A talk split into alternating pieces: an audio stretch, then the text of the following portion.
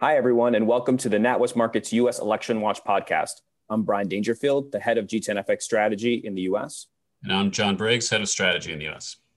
So, John, election day is finally here. Today, we're going to talk about election day dynamics, talking about some of the timings of the results and how we think, are going to un- think things are going to unfold tonight. But before we do, John, has anything happened over the last weeks that have changed our base case? Nope, we still see a Democratic sweep as the highest probability outcome um, which means better risk assets, steeper curves, weaker dollar. There is a lot of market energy, um, a lot of discussion around a Republican outperformance to take the Senate. However, I think a lot of that is just this previous anxiety that you know Trump was going to pull one out in the end. You can't believe the polls. That where market participants are shifting that feeling away from Trump and more now just towards the Senate, where there is greater doubt. And I think that's fair because it is close. It's going to be um, much closer as to who has control of the Senate. Um, but more broadly, back to the presidency, you know, Georgia, North Carolina, Florida, Ohio, Texas, they're all toss ups. That's kind of where they've been. Biden still has an edge in Arizona, Michigan, Wisconsin, and Pennsylvania. And I say edge, that means polling um, four points or higher. Tons of weekend polls all reinforce that kind of the, the same story.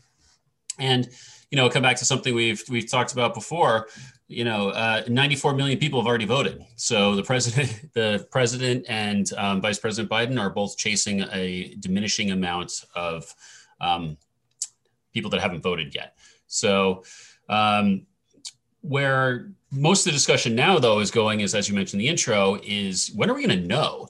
Uh, if we do get the Democratic sweep, we should know pretty quickly, right? Yes, I think that's right. So, specifically, we are looking at East Coast state early reporting bellwethers, specifically in the southeast of the country. So, we're talking about Florida, Georgia, and North Carolina.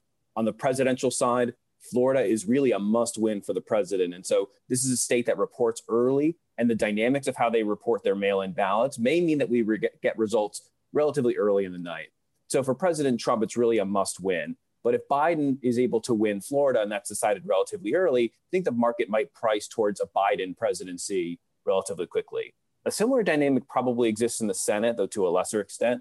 We think that North Carolina, which is also one of the early reporting states, the Senate seat in that state is one of the most likely to be the seat that ends up flipping the Senate control from Democrat to Republican, uh, excuse me, between Democrats and Republicans.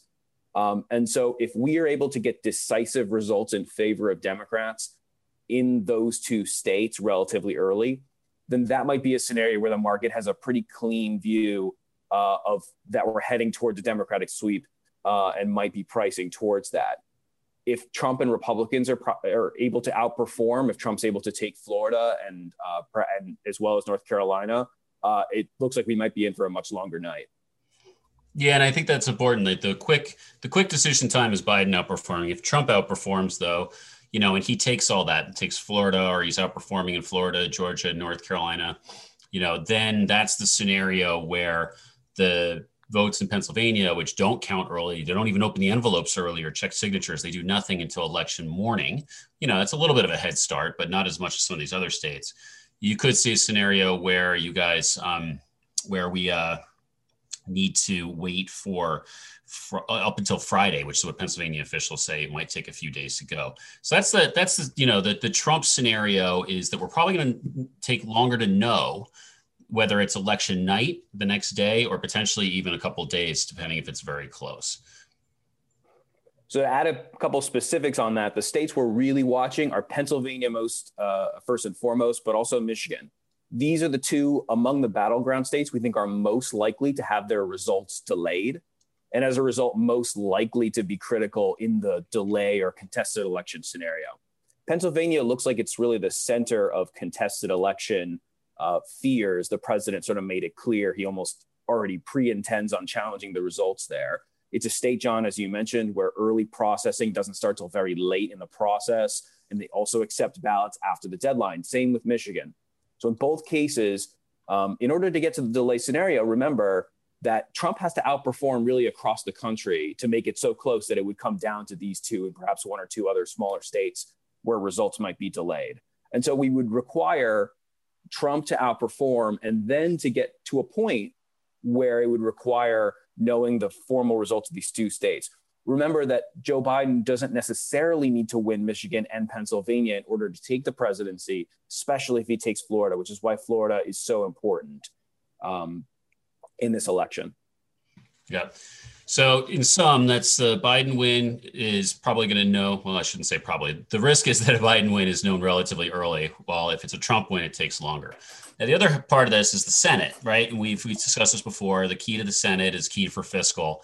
If we have mixed government, we're probably not going to get the large ticket fiscal spending. We'll get some, you know, we'll get some probably COVID relief bills.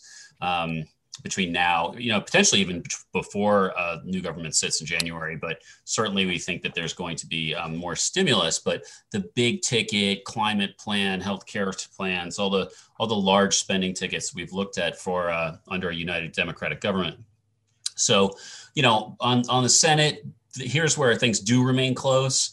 Um, continue to feel the path for a Democratic sweep on the Senate side is actually through North Carolina followed by the two Georgia Senate seats. Uh, Maine seems to be solidly blue. Iowa seems to have, over the weekend, gone a little bit more red. You know, still close, but North Carolina and Georgia seem to be the two places. That if you're going to focus on anything um, when it comes to the Senate, you should you should focus that uh, on, on, those two states. And it's also the one, the more likely longer term delay. You know, more than maybe some hours or even a couple days, is knowing for the market to know whether we do have mixed government or a united democratic government because the two georgia senate seats one of them certainly heading to a runoff.